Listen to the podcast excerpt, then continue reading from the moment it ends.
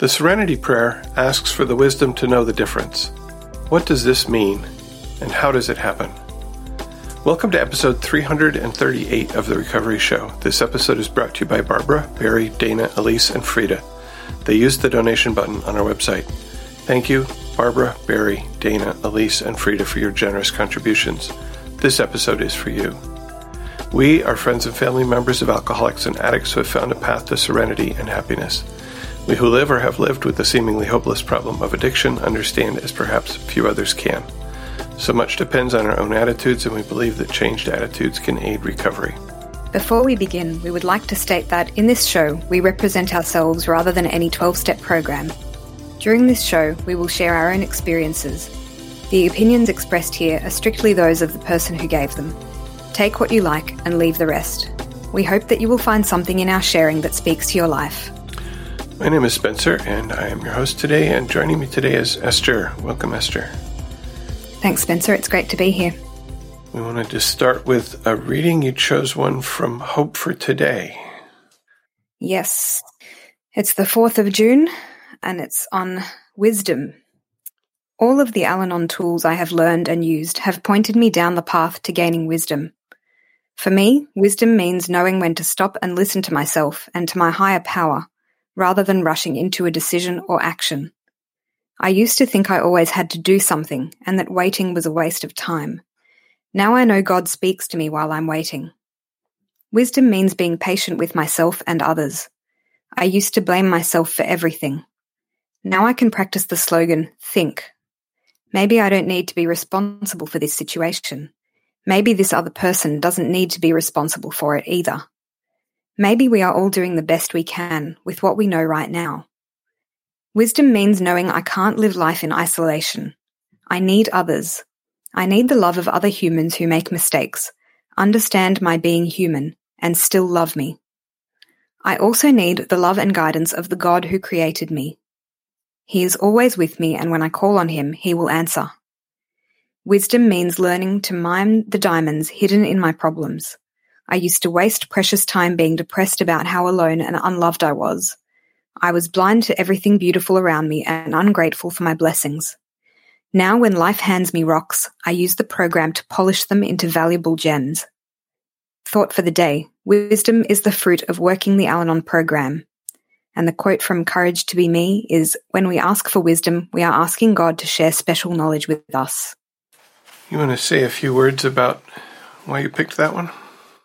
Yeah, I find that increasingly as I get deeper into my still relatively new recovery, that I'm finding that wisdom has a broader meaning than what it did when I first came into the program. And I find the reading helpful because it reminds me all of the different places and times in my life that I can actually use the slogans and all of the teachings of the things that I hear in meetings every week to really pause and be a more considered person in how I actually behave in my everyday life.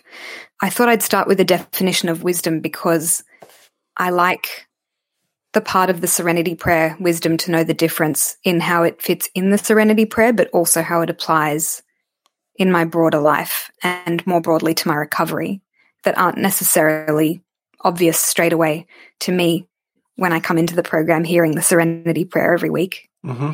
Yeah, how about yourself? I like that it gives examples. This one seems key. For me, wisdom means knowing when to stop and listen to myself and my higher power rather than rushing into a decision or action.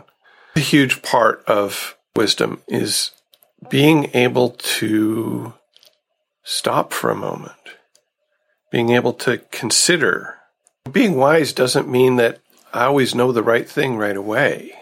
It means in part that I know when I don't know. The Serenity Prayer challenges us to ask for the wisdom to know the difference between the things we cannot change and the things that, that we can. to me, that's a huge part of recovery because I don't know about you.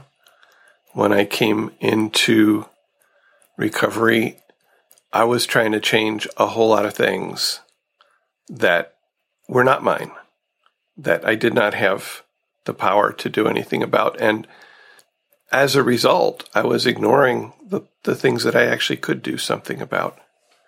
Yeah, I relate to that very much as well. I think I came into recovery really kicking and screaming in a metaphorical sense, mostly. I was really misguided about the extent of my power over things that I definitely know now I did not have power over. I still think that, in one sense, one of the biggest markers of my growth is knowing what I don't know. Still, in the sense that I'm now recognizing that when I have a particular kind of week, I don't necessarily have the wisdom to know the difference between things that I can and can't change. I feel that having the ability to reflect on even the previous hour and be able to actually grow from that and not necessarily be punishing to myself about it is part of wisdom to know the difference for me. I love that I'm seeing these nuances in things I can and can't change, where before everything felt, well, first of all, everything felt like I could change everything, which of course is untrue. And then I thought, okay, I have to accept that there are things I can't change. And for a while, I thought it was just the alcoholic. And that for me was what I thought I was coming into recovery for. Once I figured out I couldn't fix the alcoholic, my next step was to think, okay, courage to change the things I can. Okay, I just automatically thought I knew the things that I could change, and I thought it was everything else except for the alcoholic. And now I'm learning that this is very much practicing this principle in all my affairs. There are lots of situations in my life in which I need wisdom to know the difference between things I can and can't change, and between other things as well. Yeah.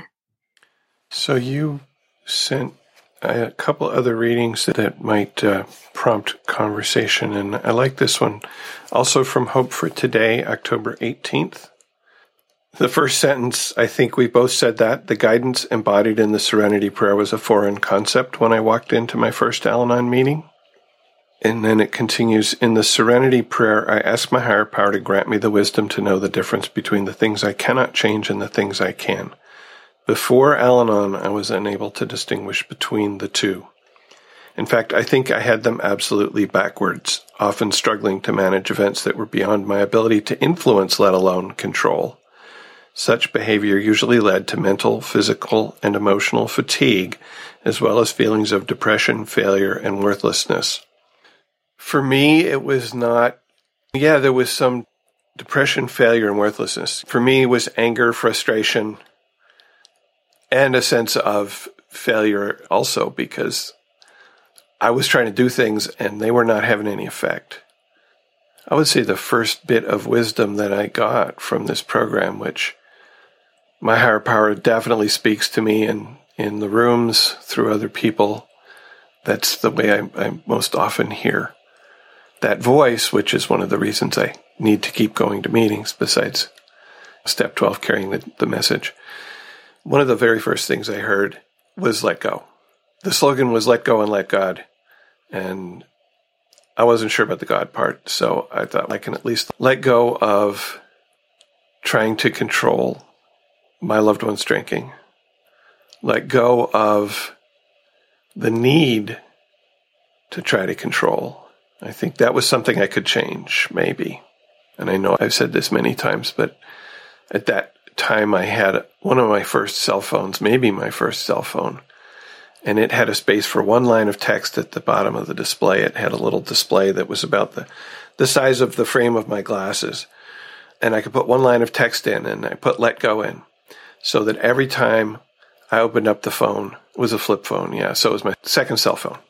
that's how long ago it was. And that's how slow I was to adopt technology. Every time I opened the phone, it would say let go. And I needed that reminder that often, sometimes more often.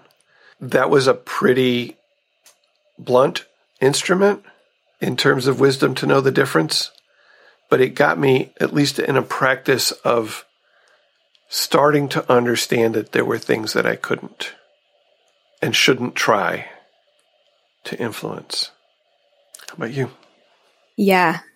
the blunt tool is something I really, really relate to. And the slogans for me are my blunt tool at the moment. I have printed out all of the slogans that I know and put them up on my left hand side of my home office so that I can turn to look at them when I need some wisdom to know the difference. That has actually come from, in part, conversations with my sponsor, which I find really helpful for this because she's the one that takes me out of my head when I'm overcomplicating things and when I'm trying to force solutions, and my solutions are always the most convoluted, complex, multi layered possible things. And sometimes all she says to me is step one. She has these kinds of reminders for me. When my loved one had a relapse, and I was thinking about how my response was better than it would have been before I was in recovery, but I was still very sad and grappling with all these feelings. The first thing she said to me, other than, of course, being compassionate and, and being a very kind sponsor as, as she is, the first thing she said to me was, Step one. And for me, step one is one of those blunt tools. It's just don't forget you're powerless. and I really have to go back to that with situations where my emotions are overcoming me and things just feel overwhelming and difficult, and I'm either in grief or in rage or whatever it is, those are the moments when maybe not reading an entire reading from Hope for Today or Courage to Change, but rather just saying those few words really is so essential for me. And it does allow me to stand back for a second and see what I'm actually doing a little bit more clearly. The, the slogan, in a way that sums all of what I'm describing up, is actually keep it simple. And keep it simple is a really helpful thing for me when I'm having trouble finding wisdom to know the difference. If I just go back to basics, go back to the first things I heard when I came into the rooms, they're as useful to me now as they were on that day. And I will hear new wisdom in those things each time I hear them.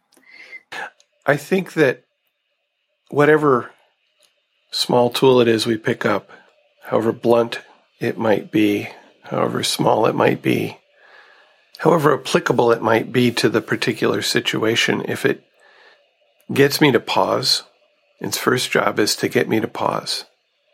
So if I can remember, let go, if I can remember, keep it simple, if I can remember, just pause. And one of the members of my step study group actually got a little pause button tattooed on her wrist so that when she's in a situation that she's about to react, or maybe she is reacting, she can look down and say, Oh, pause, and actually touch that pause button. I know that, that, for example, in character defects, in my impatience, which I'm still struggling with, I think I'm a lot better than I used to be. Okay, I, will I'll say that. But my goal with any character defect is First, to recognize that it reared up after the fact, and to bring that recognition closer and closer to the occurrence until it starts to happen at the same time. So I'll, I'll open my mouth and say something impatient. Come on, get on with it. Or I'll interrupt somebody who I think is just going on too long because I know what they're trying to say and I don't need to hear the rest of it. And I'll recognize it in that moment and I can cut myself off. The goal is to recognize the feeling that is leading me to that reaction and be able to pause before the reaction. And so anything that reminds me to pause can be helpful, whether it's directly about the thing at the moment or not. I don't know if you want to say more about serenity prayer or if we want to move on to uh, examples of when we want to know, when we need to know, when we pray for the wisdom to know the difference. Yeah, I'm happy to to move on if you are. Sure. So you gave me a nice list and I see you've really filled it out here. This is wonderful. And and I love this. You said when do I need, where do I need to pray for the wisdom to know the difference between dualisms that sometimes appear to be the same. your first one here is assertiveness and arrogance. I want to interject a, a possibly irrelevant thing here. Yesterday I was working a crossword puzzle, and this one, the clue was something like what a woman who is more assertive is often called, as opposed to a man who is just more assertive. And the answer was sassier. And I was like, oh God, that is so true. Why can't we just use the word assertive? I don't know if that's not really relevant, but it just it came to my mind and I thought you might enjoy it. I did enjoy that. And actually it does speak to something that happened to me at the end of at the end of last calendar year and also at the end of last academic year because our academic year is the same as our calendar year basically. I got some course feedback from a student and it was anonymous feedback so they could say whatever they wanted. One of the things that a student said was, at the beginning of the semester, I thought that she was blunt and unforgiving. But then actually, as the semester progressed, it seemed like she was pretty cool or whatever came afterwards. And I remember, of course, first of all, hearing only the negative feedback and not being able to digest the thing that came afterward, which was they realized I wasn't so bad after all. But it really did speak to the would a male lecturer have gotten that feedback? blunt and unforgiving because I asserted rules. I'm not sure. Yeah. But it really struck me that in, in some senses, I could take that actually as a compliment because, you know, if blunt and unforgiving means that I established boundaries with students right at the beginning and then showed them that I was flexible once those were established, then actually I think I've done what I've set out to do in a way. Sounds very program. Yeah, but it, I did have to go take that one to my sponsor. I've always had trouble with feedback. Sometimes that envelope with the the feedback when I was teaching, that envelope would sit for a long time mm. unopened. Me too. Because I just didn't want. And actually, I'm still processing some feedback I got about the last episode that was um, negative I'm not including any of the feedback on that episode in this one because uh, I need to let that settle. Something that I have noticed recently is that finding the wisdom to know the difference between standing up for my principles and values on the one hand and coming across as, or perhaps even actually being arrogant without knowing it on the other is a blurry line. And I'm not always sure when I'm crossing it or if I'm crossing it.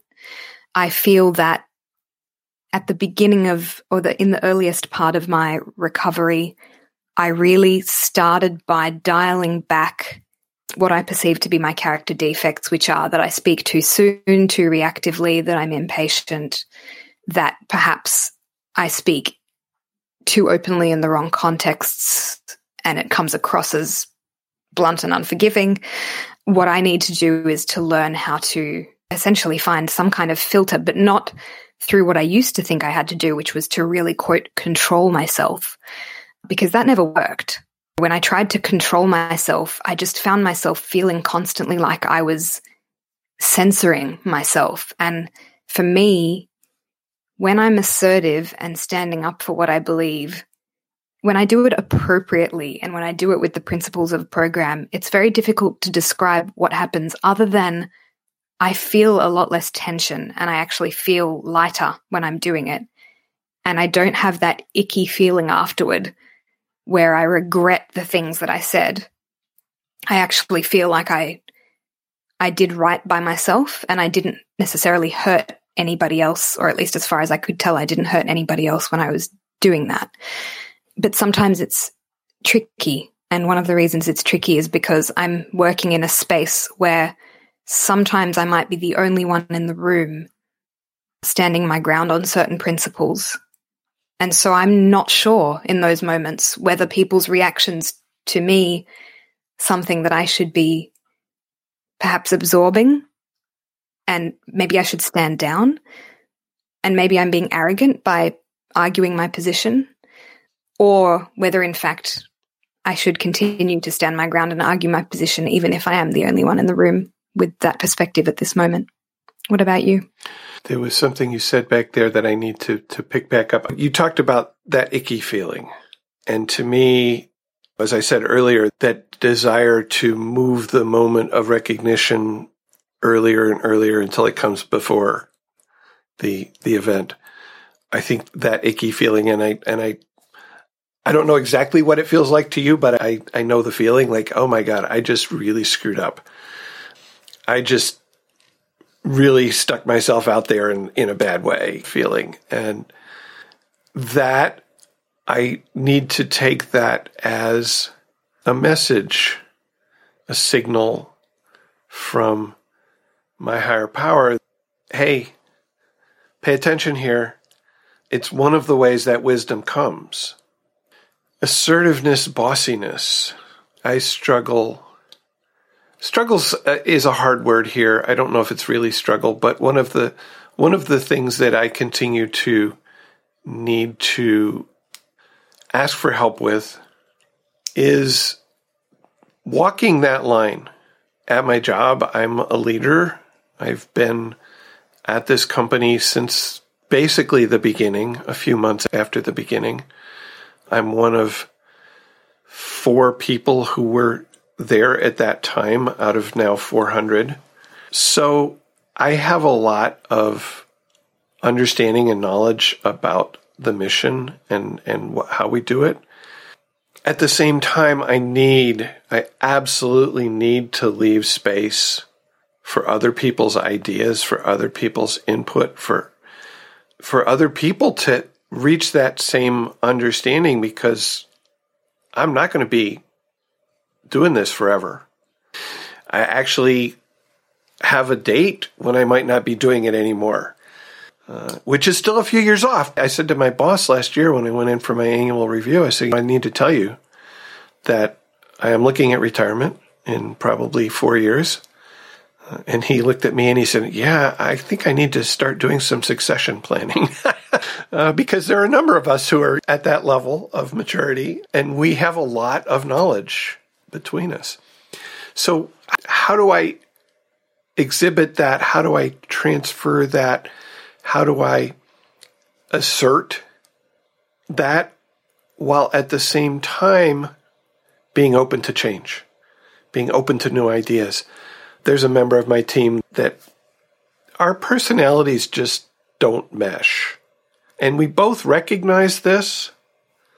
We've had a conversation about it, one of those difficult conversations. So when this person speaks up with an idea, and when my first mental reaction is, oh, here we go again, I'm able to start to continue to listen rather than stopping it.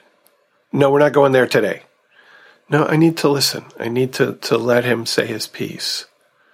So that's what comes up for me when I think about assertiveness, arrogance, bossiness, know it allism. Back to you, Ester, eh? Yeah. And know it allism. I had to chuckle when I heard you say that. I think I suffer from know it allism sometimes as well. The reason I thought about arrogance recently was because it was the topic at one of our meetings recently, one of our Al Anon meetings. I loved it so much because it really it it asked of me to almost do a fourth step on the spot and be like, okay, this is a thing I don't think that I have an issue with. And then by the end of the meeting, of course, I go away thinking, oh yeah, no, I, I have an issue with this thing, actually. I might have to go and think about that. I didn't think arrogance applied to me. I don't know why. I just, I guess it was one of those things where I attributed it to a type of person and I assumed that I was not that type. So I just allowed myself to continue believing that I'm not capable of arrogance. I suppose almost a stereotype. But I can be arrogant. And what I realize is that the arrogance kicks in at the moments when I am feeling the most powerless when I am feeling the most fearful, when I am feeling the most insecure. And it's essentially a way, it's like a strategy that kicks in for me where I'm trying to exercise self will again. An example that I have of that is I'm currently being audited at work for certain things. And this audit was, they're calling it random. So I was one of the randomly selected people to be audited for something in particular it came on the back of, I, I won't say another audit, but something that's very similar to that, or I thought I'd already passed the process and here I am having to do it again really soon afterward. there were things in that audit that were asked of me that I fundamentally disagreed with at a deep philosophical level of what the purpose of my job is. So it wasn't just that I felt it would give me more work and I didn't want to do more work. It was actually that I think I'm doing a disservice by doing the things you're asking of me. I thought, okay, I have a supportive manager. I can raise this in our staff meeting. And I did, but because I'm still learning how to express myself in the say what you mean, don't say it mean territory. And also, when I'm processing the thing that's bringing up feelings in me, in that moment that I'm processing it and my blood might be boiling, is actually not the right moment to be raising that verbally with my manager. I actually could be pausing during the meeting, waiting for the meeting to finish, going away, reflecting on it, and perhaps coming back. But instead, within two minutes of the issue first being raised, I was firing, I was just absolutely firing at all levels. I was really not using the slogan think. yeah, guns blazing. That's the expression I was trying to get at there. And it was interesting because really what I realized I was doing was trying to fight something that is being imposed from such a higher place, way up the hierarchy, nothing my manager has any power over either, that me trying to fight that and me trying to really exert my self will on that is really just putting my foot down, treading water, or it's just hitting my head against a brick wall, use whatever your favorite metaphor is there. There might be ways where I can raise it with people up the communication channels in the hierarchy, but assuming that I can, as a single person, just go ahead and have a bit of a verbal yell about it and think that's going to help this larger problem is pretty futile. I, I realized going away afterward that that was my way of coping with the fear and insecurity of the fact that I was so powerless over this big shift. I was so unable to do anything about the bigger problem that I felt like I was objecting to. I can't will that whole system to change. But there are things that I could perhaps stand up for with regard to how I do my own work and what my side of the street looks like. I can be assertive and say, actually, what you're asking me to do is unacceptable to me in my workspace.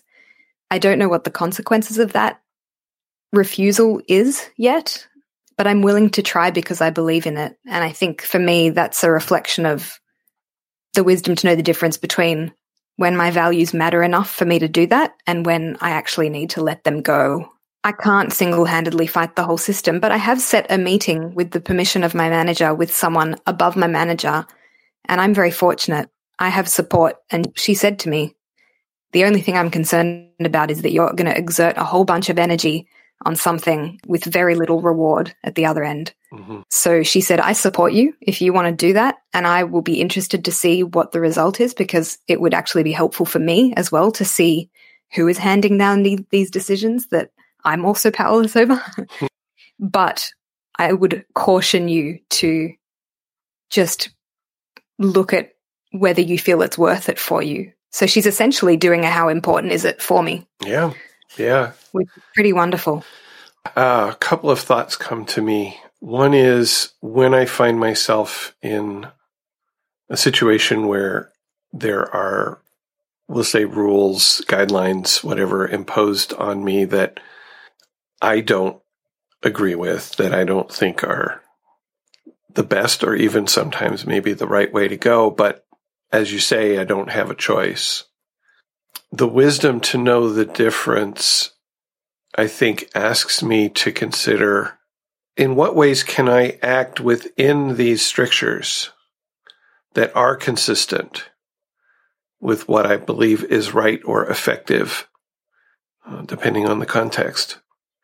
I might be asked to do something that I feel is just freaking busy work, that is not moving us towards any goal. And I think that the program also asks me to consider that the person who's asking me to do this, the system that's asking me to do this, probably has a reason that makes sense in their context. And if I can take the time to understand their context, we might be able to come to a better way of working that is actually for both of us. That's hard work. It's not reactive. It's not knee jerk. It's not, I'm writing you're wrong. And to move out of that, I'm writing you're wrong space is sometimes really hard. You mentioned a slogan you wrote, think times three, and I don't think I've heard that one. You want to tell me what you meant by that, Ester? Sure. One of the slogans, as I've seen it, is think, think, think. And it has a comma in between each. A comma is a pause, right? Indeed. It was actually one of those slogans that when I saw it, it was one of the ones that my eyes just skirted over and I ignored for the longest time because it didn't really make any sense to me, particularly because at the beginning of recovery, I thought that everything I was doing was to stop myself from thinking because I was doing too much thinking. then at one meeting one one time somebody chose that slogan as the theme around which we were having our discussion that evening. It was so amazing how those three words, which are the same word, the depth that people were able to get out of that slogan in their sharing was just mind blowing to me. And I remember finally understanding it's not about overthinking, which is the problem that I have that causes me a lot of issues in everyday life.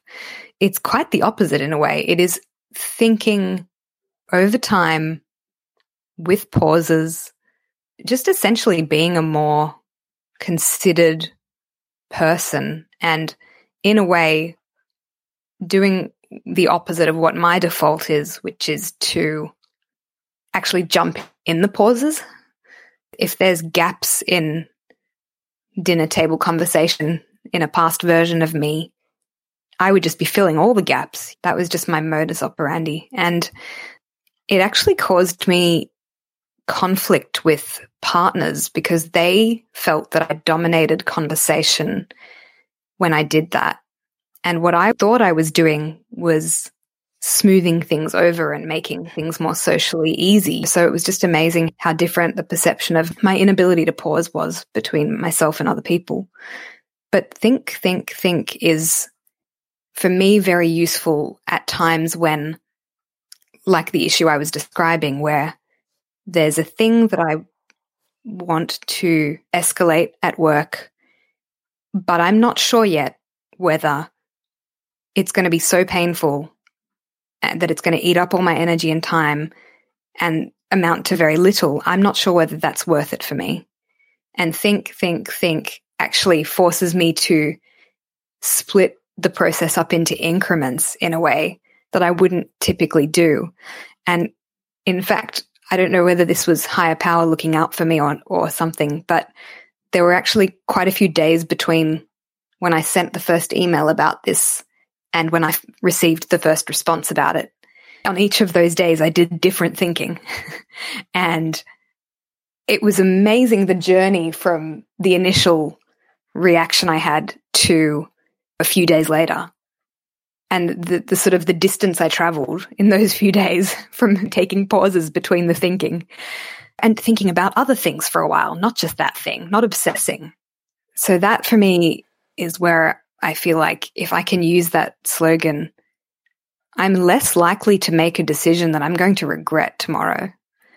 And I'm less likely to send an email that I'm going to feel embarrassed about. And I'm not going to want to open the email that I get back in response because I'm going to be like, what was I thinking when I sent that? I actually spoke to my sponsor about this a little bit. One of the things that I said to her was, I think that sleep deprivation contributed very greatly to my initial reaction, that I would have probably had the capacity to pause much more effectively if I had not been sleep deprived. And I think I, un- I underestimate the extent to which this kind of thing affects how I engage at work I was running on two hours sleep oh. and I wanted to start. Yeah. and I was teaching for five hours back to back, running on two hours sleep. And I thought, I don't even remember some of that day.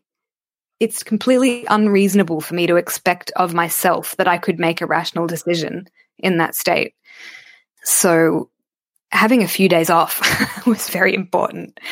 Initially, I said to a fellow member today, 25% of the actions that I took that day were probably influenced by my sleep deprivation. And then I said, who am I kidding? It was probably 75%, really, if I look at it.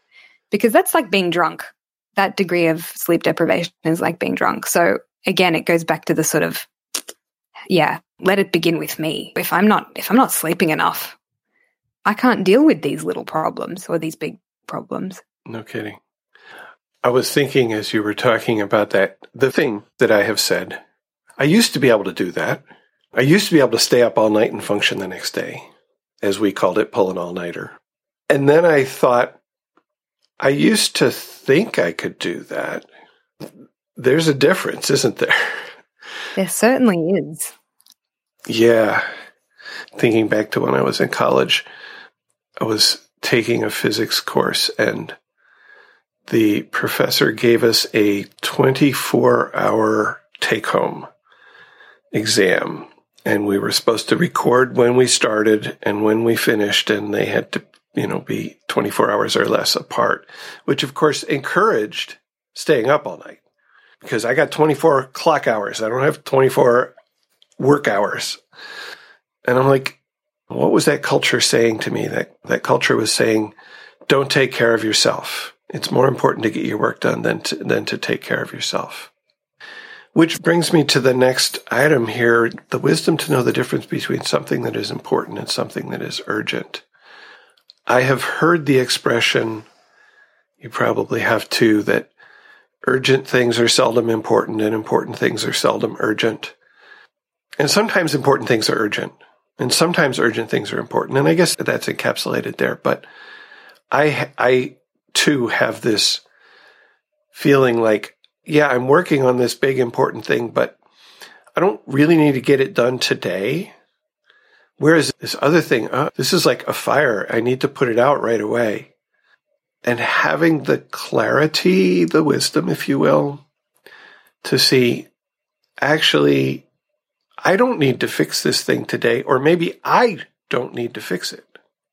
That's the other problem I have with being the know it all, being the guy who's been there for a long time, being the guy who understands everything, which is not true. There was air quotes for those of you who are listening to the podcast. Is when we get a request to fix something, when we get a report. And I'm in software. The system that I work on is a website that's used by people all over the world 24 hours a day.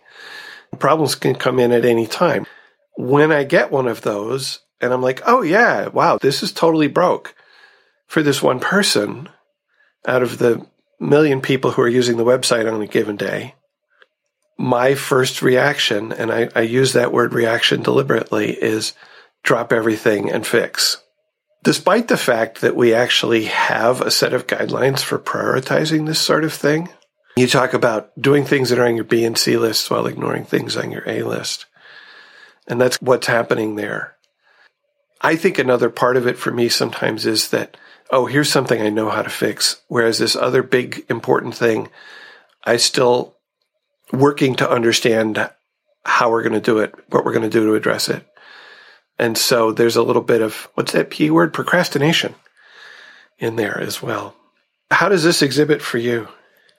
Yeah, certainly through procrastination as well. Sometimes I use my B and C list to avoid doing the things on my A list very deliberately.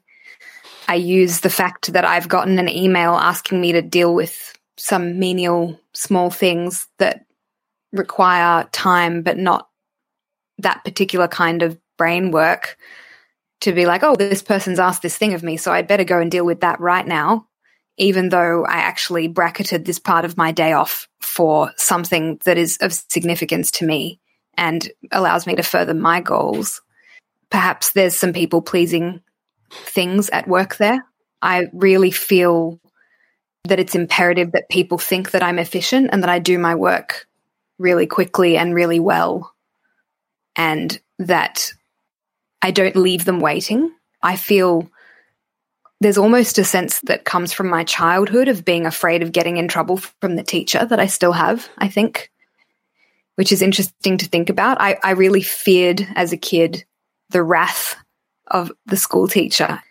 I was a people pleaser as a kid. It was really built into me and I I did everything I could to be the teacher's pet. It was like the thing I strove for and I think I still do that without wanting to really believe that about myself because it's not a quality I love. On the flip side of that, I can use this as a positive because I know about myself that I work better when I have external accountability. So I can put things in place for myself with those A list tasks that might include some external accountability that actually help me achieve them. It doesn't have to be a negative, really. I use, for example, groups of people, peers, to help motivate me to do certain things where we're all working on our own version of that thing to really help propel me into actually just sitting down and doing the task. But the people pleasing side of things also, unfortunately, can be debilitating. For example, I have a really big project at work that is taking up more years of my time than what I had hoped, and that I'm very late to complete, many years late. And I'm fortunate that I'm not actually facing any concrete or material consequences for that in some senses, or at least not directly. But there are some consequences, and I am the only one who feels those consequences because this is actually only hurting me that I'm not mm. finishing this project. It's not hurting anybody else. And that makes it really difficult for me to sit down and do it also feels really big. And sometimes that makes it feel, back to that word, unmanageable. You have a bullet about busyness and unmanageability. I think that ties in here, doesn't it? It certainly does. And I actually, when I read that, I was like, okay, I see that busyness can be a certain kind of unmanageable. You say there's a good kind of busyness, variety, and a full life. And then there's a bad kind of busyness, which is running and not really accomplishing anything. And sometimes they feel the same until at some point some clarity comes, some wisdom comes. I've pretty much covered that one. Busyness and unmanageability. Yeah, I think I've probably. Although I might want to hear the dog poop story. yeah, I thought that would be enticing. I deal with uh, that on a daily basis, sometimes, usually several times a day. I was enjoying my first busy week back at the sort of, I guess, the peak of busyness time of my working year. And uh, I, I was feeling, I was getting into the groove and I really enjoy a lot of my work. That helps me know when busyness is good for me because I come home feeling like I've had perhaps a, a full on day, but one that I feel satisfied with at the end of it. But on a given day, I was dealing with a lot of distressed people because of the pandemic situation affecting how my working life would look for them. I'm not expressing that very well, but I'm trying to be non-specific about the type of work I do. There were some distressed people I was dealing with and I was trying to be, I won't say I was trying. I was exercising my program really hard that day and really well. I think I was exercising compassion, but I was also putting down boundaries when a distressed person crosses the line to being abusive to me or abusive to my colleagues. I don't need to accept that. And I was able to, to be the best version of myself for many hours that day. It was very emotionally exhausting. By the time I got to the end of the day, I hadn't managed to take any breaks and my back was very sore. And I hadn't gone on the one walk that I'm allowing myself during our very strict lockdown here in Melbourne. It was late, but I decided, no, I need to take this walk. So it was very dark. I think this was almost a midnight walk at this point. This is before our current lockdown, which is curfew. I can't go out after 8 p.m. at the moment which is a pain for me because that's really when I was getting my walks in. But what am I going to do? But I was going on this midnight walk. I came home and I felt so refreshed. And I felt, yes, that was exactly what I needed after that quite challenging full on day. And I had a scheduled video chat with my partner, my qualifier, who lives on the other side of the world to me. We're in a long distance relationship. Before I got on the phone with my partner, I realized when I got to my front door that I had stepped in dog poop. And I realized this after I'd already smeared it all over my doormat because it was completely dark. So I, I, smelled it before I saw it, let's just say. Yes. It was one of those things where it, if it had happened on a Sunday after a full weekend, or if it had happened at the beginning of the day, I would have just laughed and been like, oh, whatever, I'll deal with that later. But because it happened at the end of what was really a very overwhelming day for me and one where I couldn't fit anything else emotional in. I had exceeded my barrel. I had exceeded my capacity to cope with more. It was really the straw that broke the camel's back. It's funny in hindsight, but like stepping in dog poop totally made me freak out at the end of that day because I was just totally unmanageable. And that was the one thing that really highlighted that to me because I was agitated, I was irritable. It was this very small thing that made me super mad. I actually ended up having to text my partner and say, and this is actually recovery speaking. I wouldn't have been able to do this in the past. I had to say, I actually think I can't talk tonight because I'm just not in a great state of mind. And I explained semi humorously what had happened, but also that I was legitimately grumpy and would not be a good conversationalist that evening. In the past, I would have just gotten on the phone and then been really angry at my partner the entire time we were talking. So that was good. But the unmanageability for me, the dog poop has become uh, the the sort of the symbol, the reminder, the light-hearted reminder for me that yeah, if there's a really tiny thing that's making me unreasonably rageful, it's probably because I'm trying to do too much. It's probably because I'm juggling too much. It's probably because my busyness has crossed the line into unmanageability and I didn't have wisdom to know the difference until I stepped in the dog poop.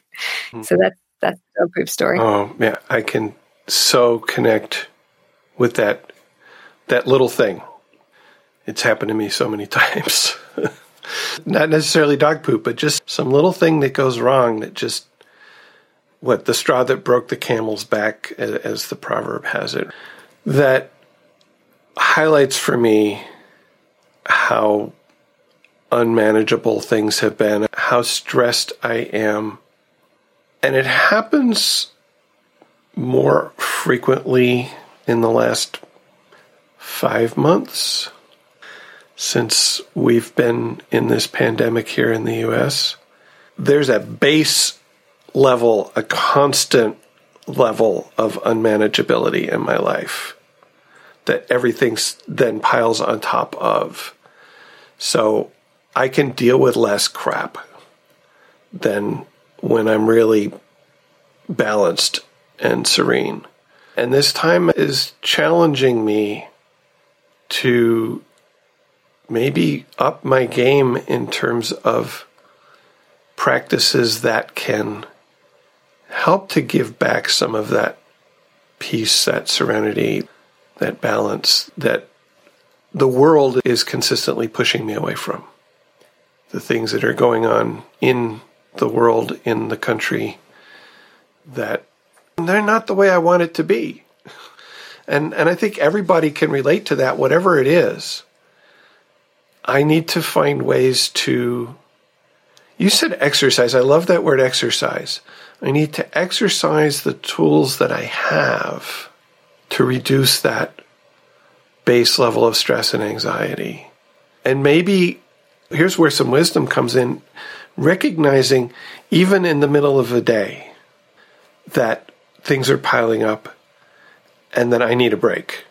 Maybe I only need 10 or 15 minutes where I'm away from my desk, away from whatever it is that is currently driving me to recharge, to discharge. Sometimes that's what it is. I'm not into scream therapy, but sometimes it feels like that might be a, a good idea. Scream at the world instead of screaming at the people or the dog.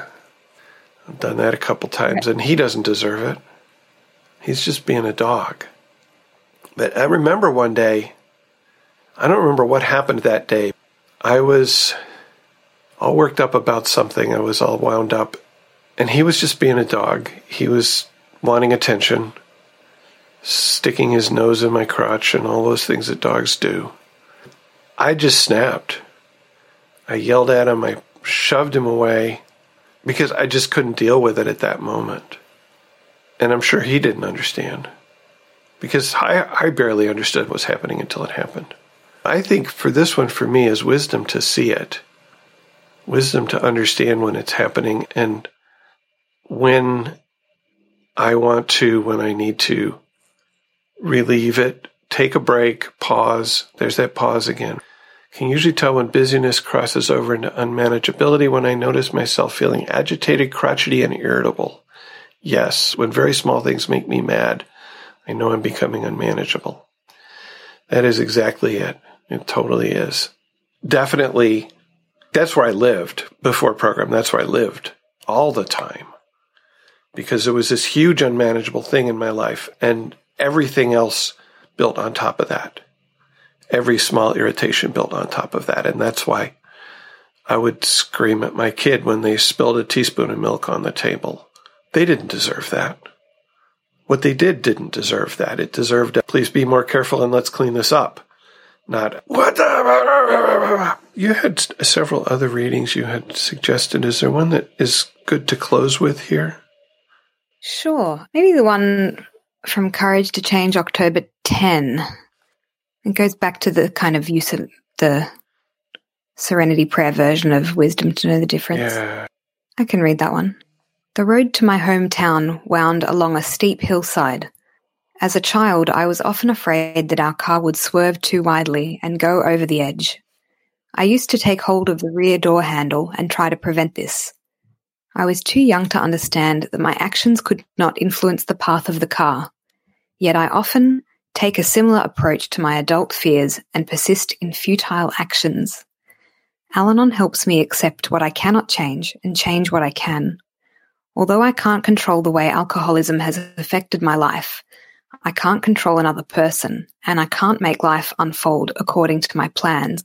I can admit my powerlessness and turn to my higher power for help. When I am the driver, the responsibility for steering clear of the road's edge is mine. It is up to me to take my recovery seriously, to work on my attitudes, to take care of my mind, body, and spirit, to make amends when I have done harm, in short, to change the things I can. Today's reminder sometimes the only way I can determine what to accept and what to change is by trial and error. Mistakes can be opportunities to gain the wisdom to know the difference.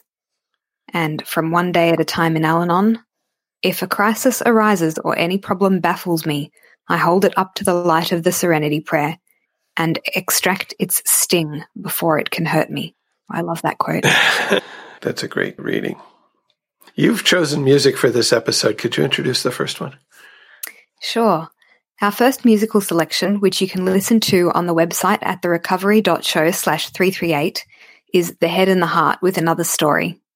I chose this song because I love the vibe that this band has in their songs overall. They have some sadness in their lyrics, but there's always hope, and I, I really love that. And I've actually tried to cover and play some of these songs myself for my own enjoyment at home. But this particular song has lyrics that I relate to because it reminds me that despite my flaws and repetitive behaviors and messing up, that's okay. I'm still human. I'm imperfect, but that's part of being human and there's still hope. And one of the, the lyrics that I like is, I see a world turning in on itself. Are we just like hungry wolves howling in the night? I don't want no music tonight. Can we go on like it once was? For me, that part speaks to the denial that I was trying to exercise when I was in the worst of the active alcoholic relationship. Mm. And then it says, Poor boy lost his head. Everybody feels a little crazy, but we go on living with it. But the part of the song that talks about the hope is I'll tell you one thing, we ain't going to change much. The sun still rises, even with the pain. I'll tell you one thing, we ain't gonna change love. The sun still rises, even through the rain. Can we go on like it once was?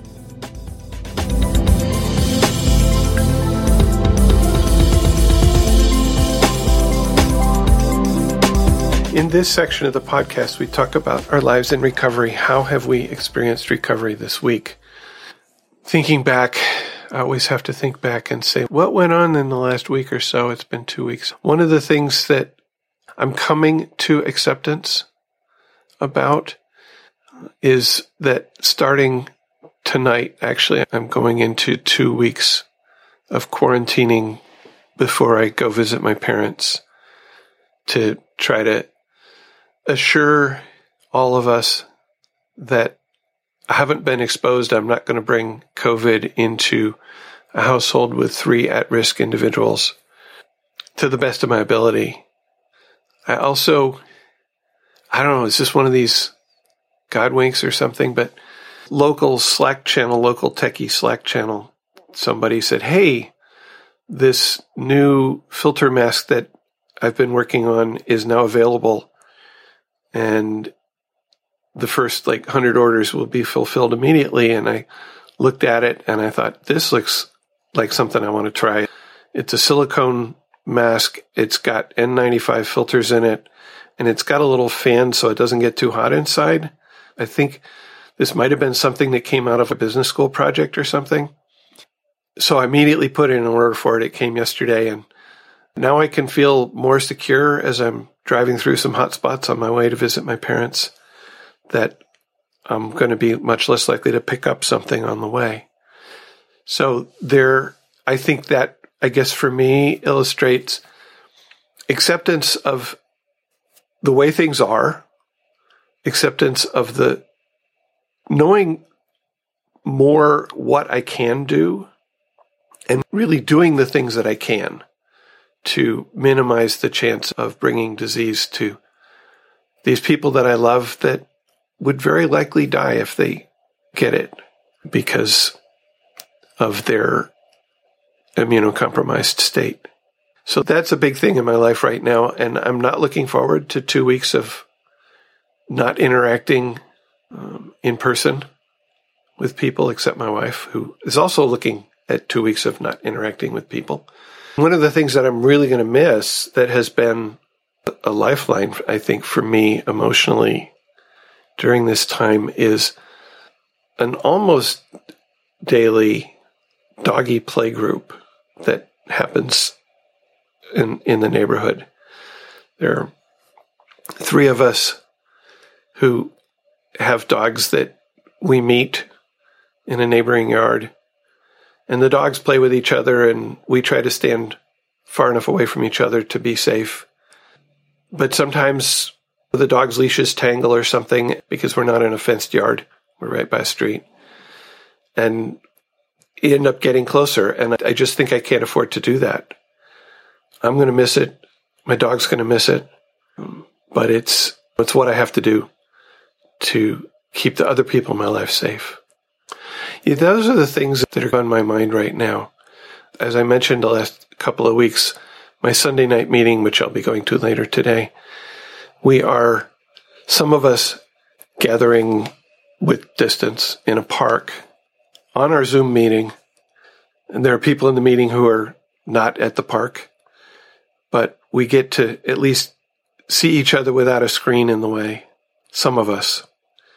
I didn't really understand until I did it how much difference that made in feeling connected to the other people in the meeting. So we're developing ways of living with this thing that is not going to go away anytime soon. And that's also acceptance. I remember when we first shut down, it was like, we're going to shut down for three weeks and, and then we'll be okay.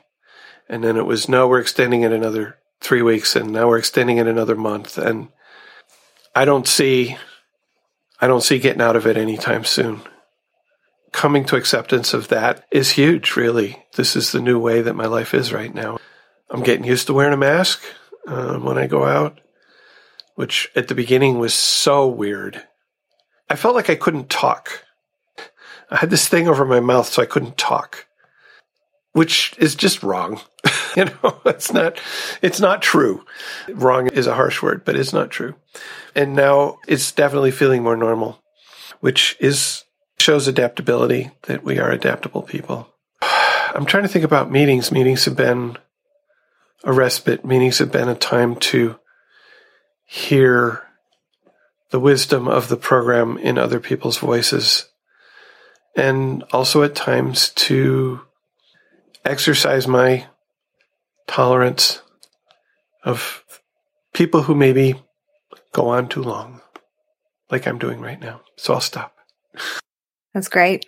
In my week, if there's one thing that's a big difference in my Al Anon recovery, at least on the surface between what I'm doing now and what I was doing before the pandemic, it's that I go to many more meetings now. And it's because I don't have a car. So traveling to meetings was a big mission before. And now I can just go to my desk. So that's very different. It's a positive side effect of a negative situation, let's say. These meetings have kept me balanced. They've kept me sane at times when I've felt very anxious and fearful of what the future would bring. And they've been amazing because I also have gradually collected more phone numbers of more members since the pandemic happened and I use them. These are people with whom I can share my sort of innermost things that I would consider to be very shameful to share with other people. But I can do it and I know that I will get no judgment and I will get nothing but understanding and compassion. And as a bonus, probably some experience, strength, and hope. So that's pretty special. I'm really grateful for the members in my different meetings.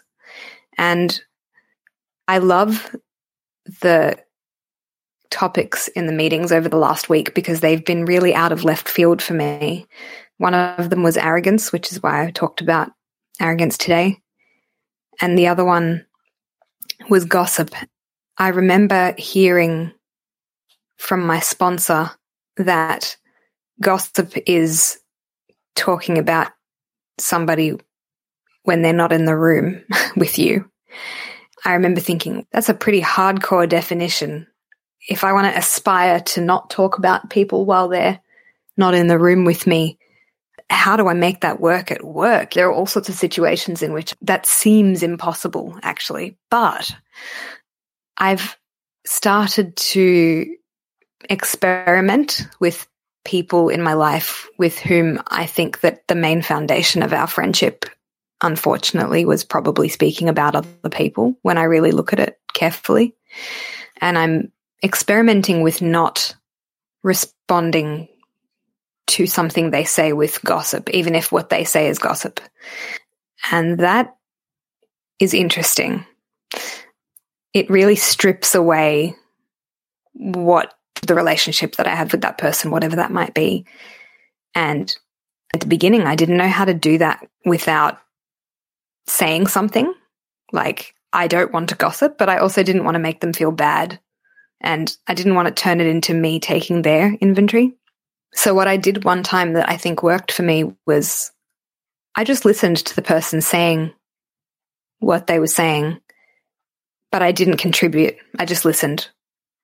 And then we moved on. And what was interesting was once we moved on, it was really great because my not contributing really just changed the tone and the direction of the conversation it, it just really highlighted to me that gossip actually isn't necessary to have a good conversation.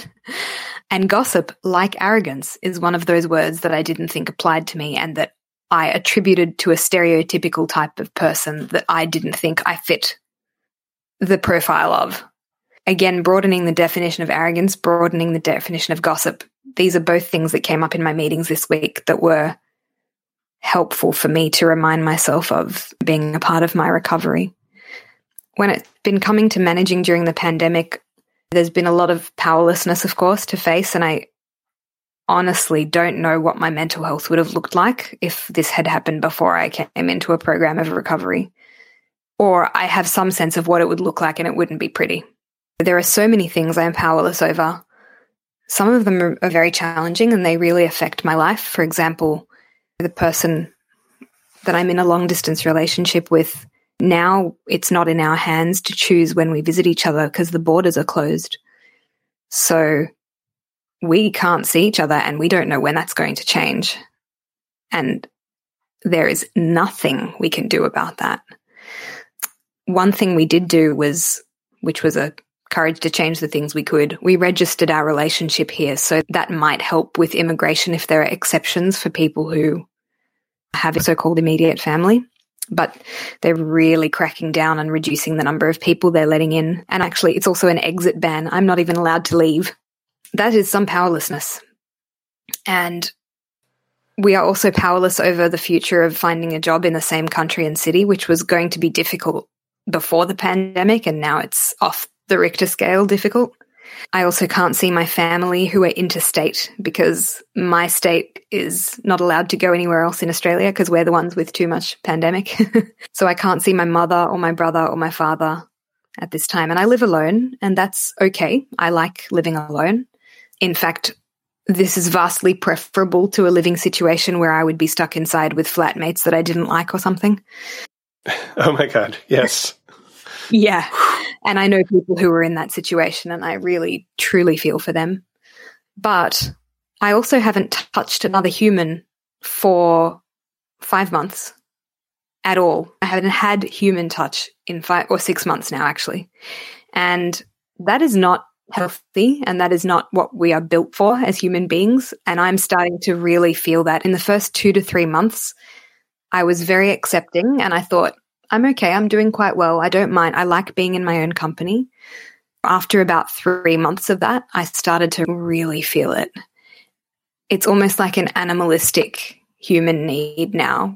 I, I almost considered asking another friend of mine who lives alone if she would be my like my hug buddy just so that we had somebody to break the kind of complete isolation with but unfortunately she's got immediate family living here that she's prioritizing so that is pretty understandable so that's a lot of powerlessness and there are no face-to-face meetings I'll be interested to see what happens when we do go back to face to face meetings and will we ever hold hands and these sorts of things that we used to do. But while doing it on the screen is not the same, I will say that I do still feel connected. And the way I primarily feel connected is through the fellowship of the program. I don't necessarily still feel connected at work, even though we have weekly meetings face to face on video conferencing. And that's not the fault of the people running those meetings. It's just not the same as incidentally running into someone in the corridor or having a quick chat to them over the coffee machine or whatever it might be.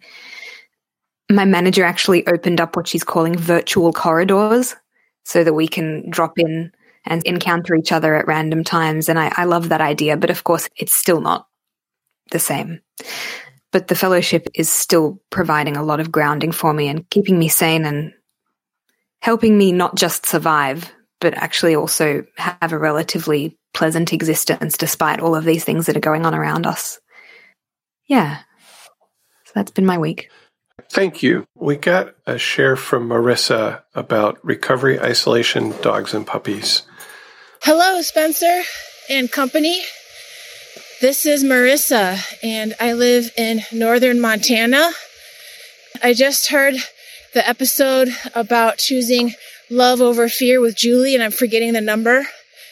Boy, all your episodes are amazing, but this one just really blew my mind. The humor of it, how much of my story was similar to Julie's, and all the incredible topics. Oh my gosh. It just really hit me between the eyes in a positive way.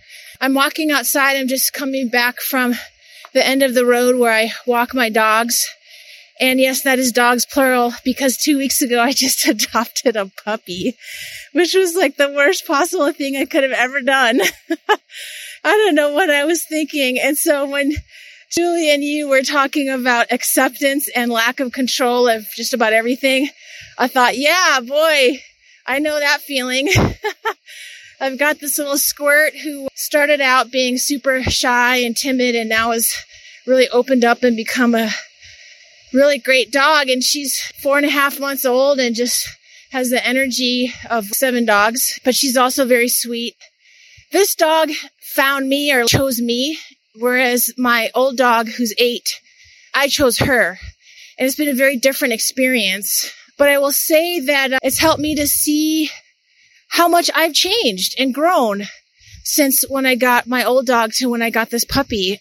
I appreciated what you were saying about keeping your fourth step notes and things like that, which I have not done, but I mark my progress in other ways, like how I'm treating this puppy versus how I treated my now older dog. And boy, I've just really changed as a person. I'm just way less angry. I'm way less controlling. I'm much more gentle yet firm, much more consistent. Yeah, even so, I really am marking and noting times when I get easily frustrated because the puppy is really good at not listening to what I want it to do, especially when it's got some sort of nastiness in its mouth because it's teething. And so then I go to try to get it to release that thing or, and I have to chase it and she's just bouncing away like, I'm not going to do what you say. Come and catch me. And I'm just sitting there with the steam coming out of my head. so anyways, but it's a great metaphor because back in December, I moved from a larger town to this very small community that's very tight knit and I've really struggled with accepting the people here. It's natural for all of us as humans to want to connect. And especially during this COVID time, it's been especially strange to be in this very small community where I've known very few people before the lockdowns occurred. So I felt very lonesome and very isolated. I want to thank you for putting all the Zoom information up on your website because it really helps a lot, even though I've actually missed all of them. Although I've tried to put them in my calendar and stuff, but I have for quite a few years now been a regular on the 9 a.m. Eastern time morning meeting on the phone bridge, the main line, which is now called the Unity line. And boy, that has saved my bacon. And even back when I was living in the larger town earlier last year, just discovered some smaller town and more rural areas tend to have just a lot of dysfunction in their meetings. And it's very easy because there's not a lot of members for the meetings to be uh, dominated by one or two members. I've had that experience several times and I've been very shy to try to go to face to face meetings as a result. So I appreciate so much your podcast because it's been a godsend for me to have program talk and experiences in addition to the phone meetings since I very rarely get to a face to face meeting. So then the thing about the waiting I thought was so fantastic. And what I realized also with the reading that Julie read in the very beginning of the podcast was the whole thing about dying alone. I have to say that has really shifted for me. It's happened in several ways. One is just making my serenity my number one absolute top of the list priority every day and really stopping and pausing and asking myself, is this going to bring about peace and serenity in my life? Is this choice? Is this decision? Is this action? Is this waiting? When I ask that question and how I ask it at times is a very simple way. I ask, is this the heart of the matter? When I really get in touch with my heart, which is also where I feel my higher power resides inside me. When I let my heart guide me, then I oftentimes will choose the most serene and peaceful choice. And so I never really feel alone, despite the fact that I've got furry friends. But because I focus on that, on serenity as my top priority, it has brought me so much closer to higher power. I just don't feel that aloneness. Like, I don't know. I feel satisfied and happy in my life. I don't have a long-term romantic partner right now. And boy, that feels just great. and I'm way okay with that. And I'm also okay if somebody comes along and it turns out to be that person. It's okay either way. So I just thought that was such an amazing thing to realize when I was listening. And I thought, wow, that is huge progress for me that I've come to that point in my program and in my life. And then, yeah, the stuff with the waiting is kind of similar. It's when I allow things to happen instead of trying to push things to happen or force things to happen, then really great things happen. And sometimes it takes a long time. And case in point, in this small community, it's taken me quite a long time to start to make friends. And I'm still a little bit dubious about whether there's actually going to be even a friend group for me here because it's so tiny and folks, you know, very set in their ways and different things. But I'm open to allowing that to be the case or not and finding acceptance one way or the other. And so it's really helped me a lot to just accept that, I guess, because when I'm in a larger town area, what I've realized is that it's much easier for me to isolate myself because there's just much more opportunity to stay anonymous, like when you go to stores and shops and stuff. And now in this super small community, everybody knows me, even though they don't know me, they know my name and they know my job and where I work and what I'm doing and all these different things. And it's, uh, it's just a whole other world. I, I can't be isolated in a way. And boy, that just gives me the heebie jeebies, you know, because it's not my MO. It's not my mode, which is to be isolated.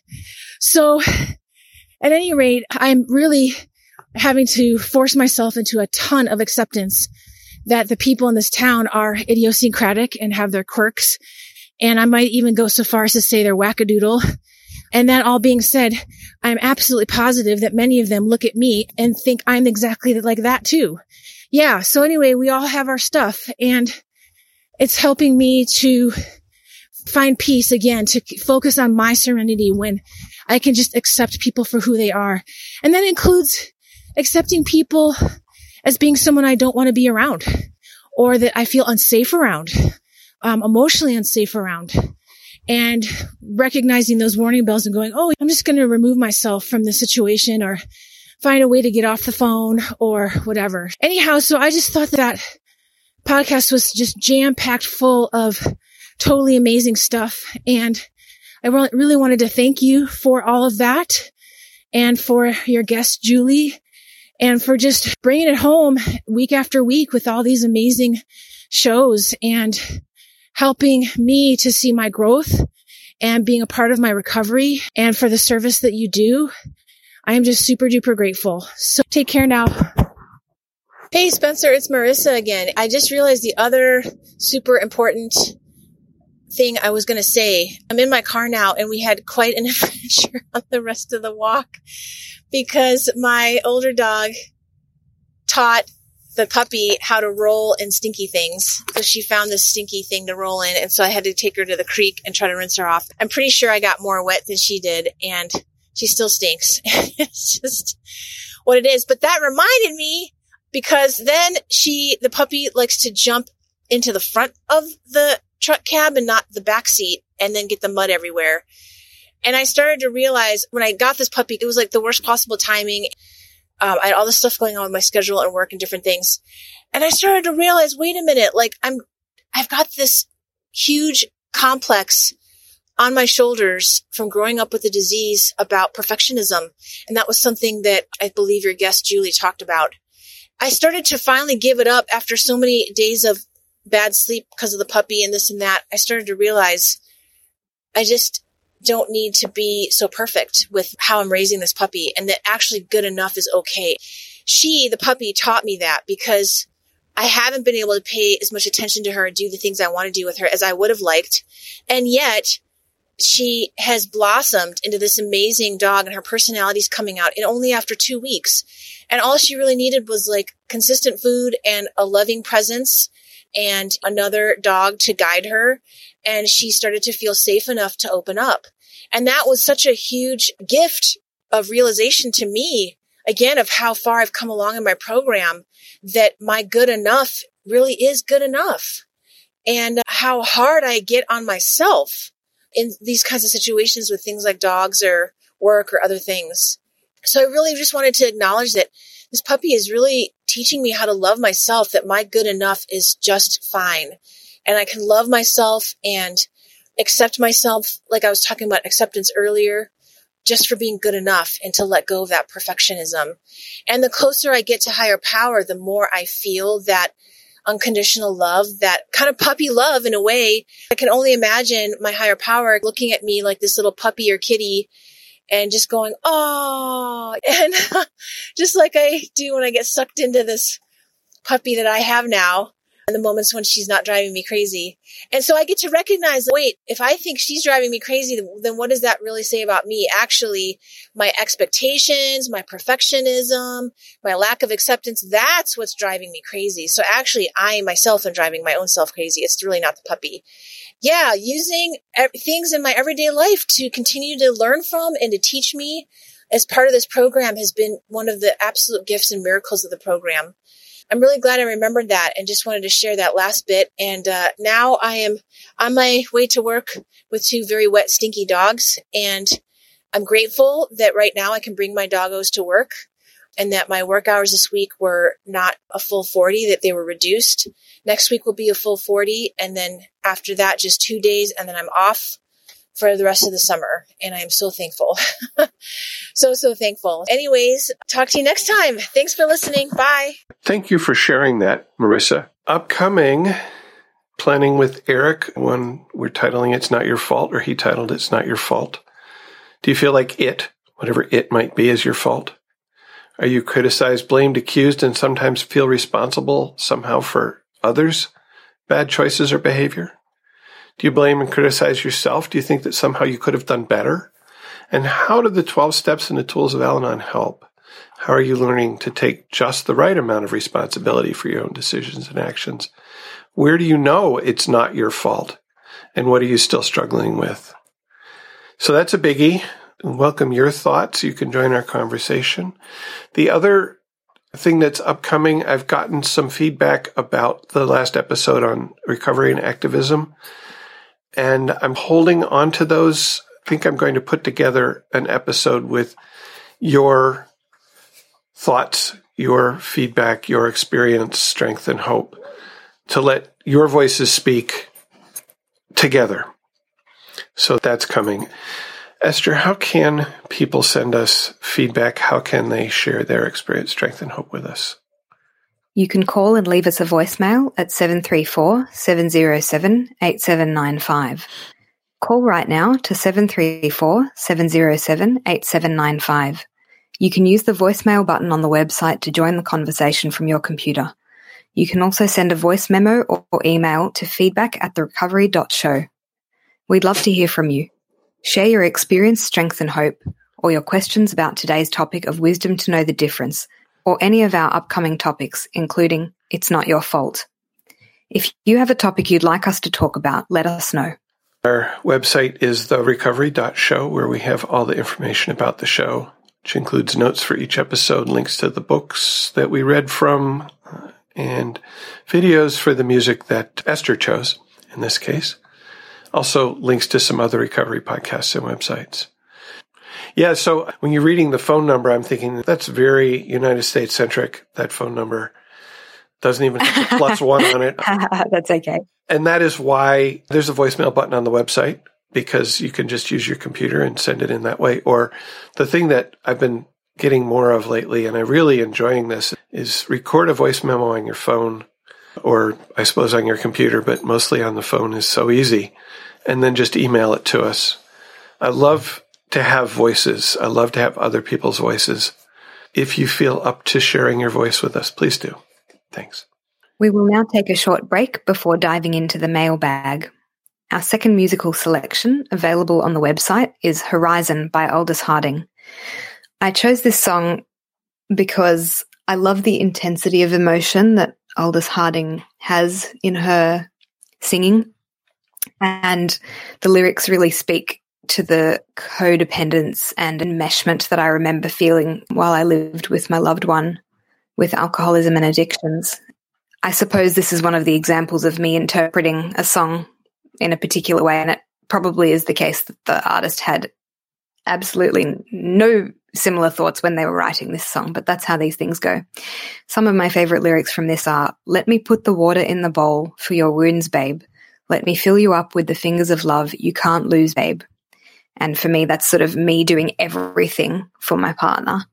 Later in the song, I broke my neck dancing to the edge of the world, babe. My mouth is wet, don't you forget it. Don't you lose me. Here is your princess and here is your horizon. And for me, that part really speaks to the kind of low self esteem, but also big ego side of things, calling myself a princess. And then later in the song, it says, and now the sugar's run out and I don't know what to say. And for me, that was my hopelessness when I was hitting my rock bottom. So I hope you enjoy that song.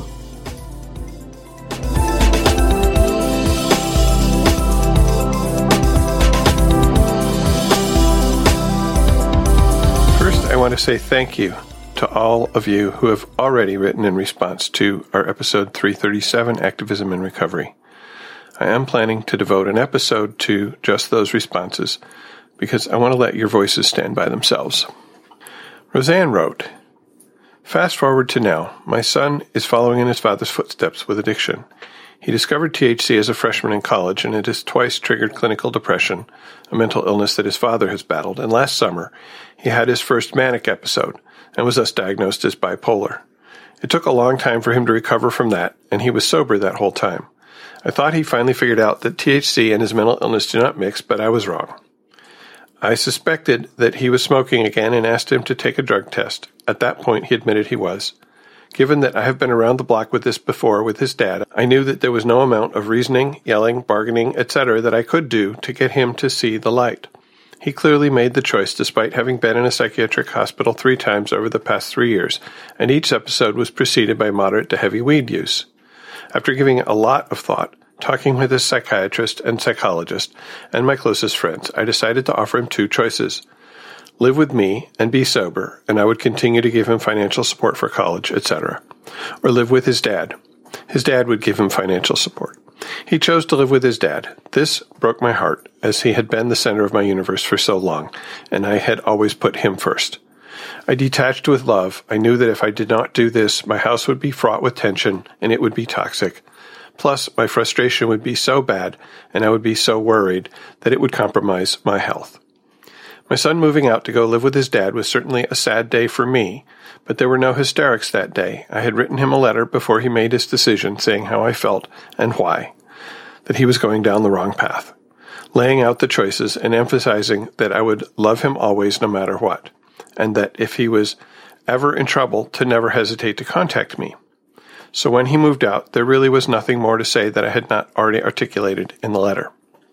We are very close, and I know my son will always love me too. I wrote the letter because it enabled me to choose my words carefully and convey how I felt as neutrally as possible. No fire and brimstone. My son received it well, but it didn't keep him from deciding to move out, which is, of course, what I expected. He is in the grips of his addiction, and it's really concerning that he is 21 years old. THC is much more potent than it was 20 or 30 years ago, and it is going to adversely affect his still developing brain. That said, I know no amount of pleading with him will change his mind. His stance is he can smoke moderately, two days a week, and I feel he won't be able to do that. And even if he did, even twice a week is damaging to his brain and puts him at high risk of triggering mania. This is very difficult for me, but his psychologist referred me to some Zoom meetings, and I jumped on that right away. Thank you for writing, Roseanne, sharing your experience and the hard decisions that you had to make to keep yourself healthy. Because as we often say in these rooms, if I'm not healthy, if I'm not safe, if I'm not on balance, it's really hard for me to even help support somebody else. Put my oxygen mask on first, as the saying has it. A listener wrote with a dilemma my husband and I are separated and live in different provinces. He is an Al Anon and has a sponsor with lots of recovery years. We are in our mid 60s. I am so frustrated. He is blaming me for his drinking. He was violent. He was physically, sexual, and verbally abusive. He has had numerous affairs. He lost two previous relationships because of his infidelity. His sponsor has read my text to him calling him out on his behaviors. I pray for him. I stay out of his recovery. He is apparently working step four. I am trying to heal from his behaviors. I hope we can reconcile at some point. How can I heal with him still pointing, blaming me and others for his behaviors? I am open to suggestions and willing to try anything. Thank you for writing. The thing that helped me most was when I realized that the blaming, the accusations were, are a symptom of the disease, and that my work was to not take them personally, to understand that this was the disease lashing out, protecting itself, that when the alcoholic, the addict, has to really admit to themselves that they are the problem, it's hard, it's painful, and, and they don't want to do that. And when they do that, then that's often the first step on the road to actual recovery. At the same time, detaching with love, we say sometimes also, at the same time, I didn't want to put myself in situations that would lead to more blaming and accusations. That's one of the ways in which I had to practice detachment. That's one of the ways in which I had to practice, as we say, not picking up the rope, not throwing the ball back, and sometimes just leaving gently, leaving with love, not with anger, but leaving. Sometimes that was all I could do. It's a tough journey. I'm glad you're on it. You might check out a couple of episodes could relate to your situation. Episode 45 about chaos, episode 16 about blame, episode 188 detachment with love, and also episode 285 contentment and even happiness. Toby shared thoughts about isolation. She writes, My experience has been very different from yours, and hearing your experience really helped me understand a different perspective. So I thought I'd offer my experience to you and your listeners. It's in two parts because I paused the episode to capture and record my thoughts twice. So here's Toby. Hi, Spencer. This is Toby. I'm listening to your episode on the impact of isolation, and I'm thinking about how it's impacted me, and it has been very difficult for me, but I've had a different response from what you describe. I would describe myself as um, introverted or centroverted, although I'm very outgoing with the people I'm close to. I really need my alone time to recharge, but I do feel very isolated if I don't get some interaction outside my family every day that's social, not just attending an Al Anon meeting, some kind of two-way communication. But unlike what you described, I don't desperately miss the face-to-face communication. I'm fine with long phone conversations or Zoom conversations. And I don't really miss eye contact. And I was thinking about why. And I think part of it is that I am mildly autistic. I'm, I'm on the Asperger's end of the autism spectrum and eye contact has always been difficult for me. When I'm talking to someone in person, I tend to look at their mouth instead of their eyes.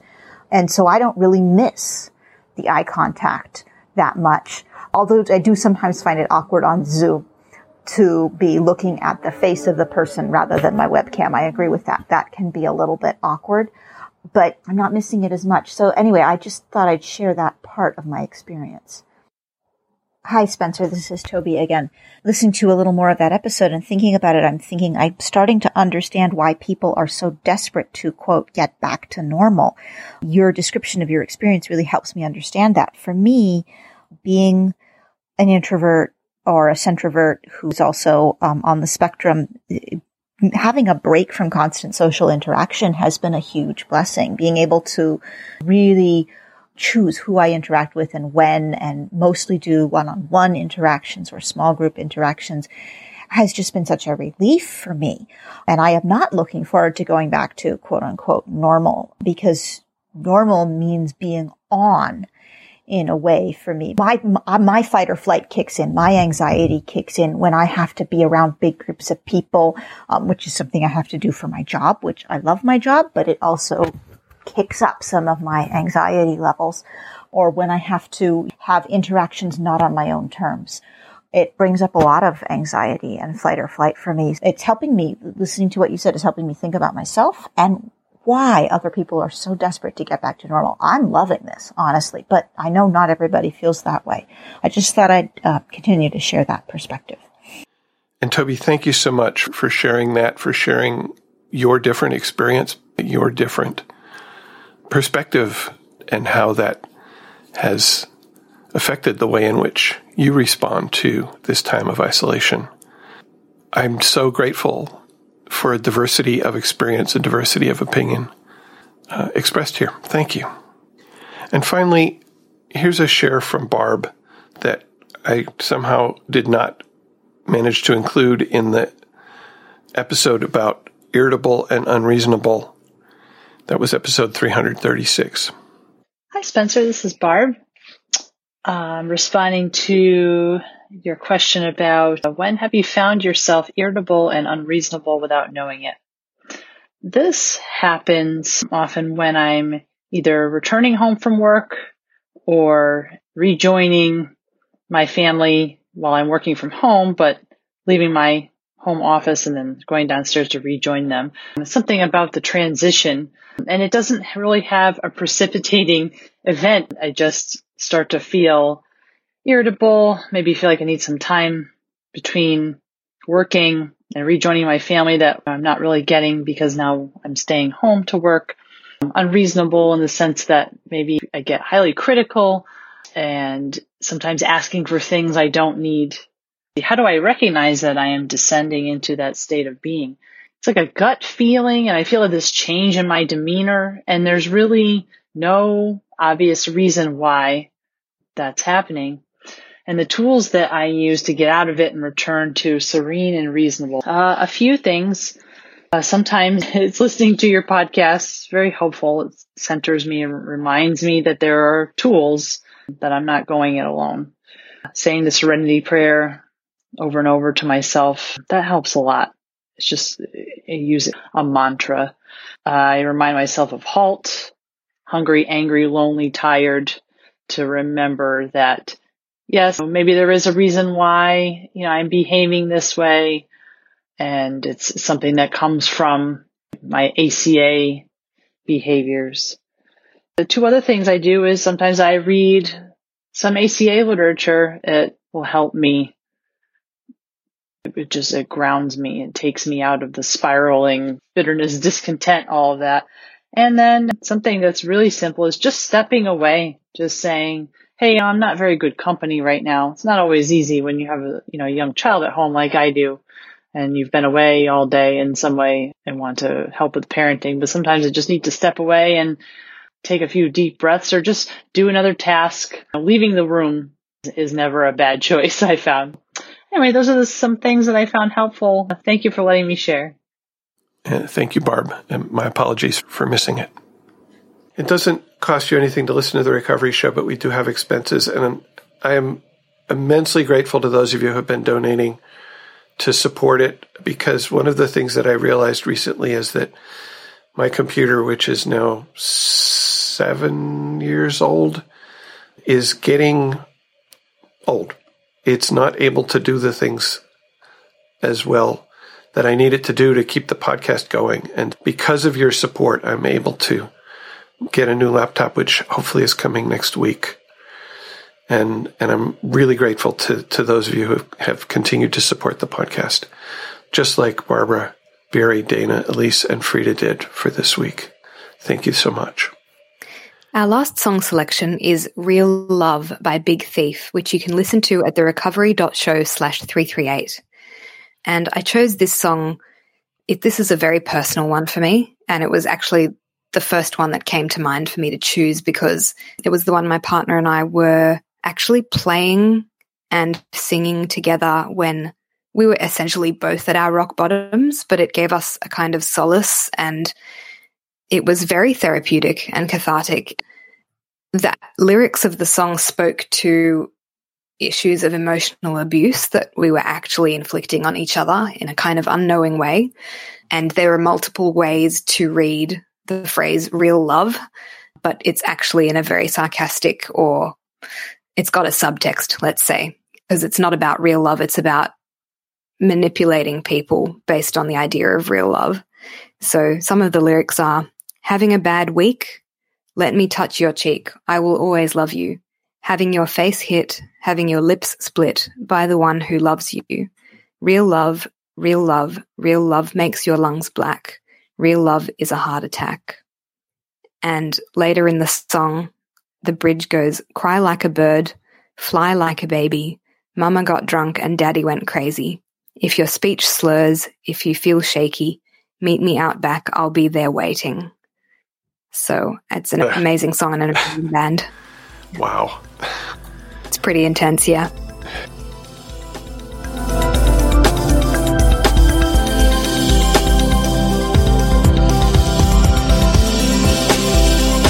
Listening, and please keep coming back.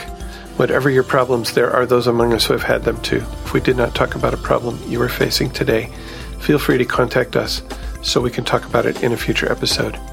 May understanding, love, and peace growing you one day at a time.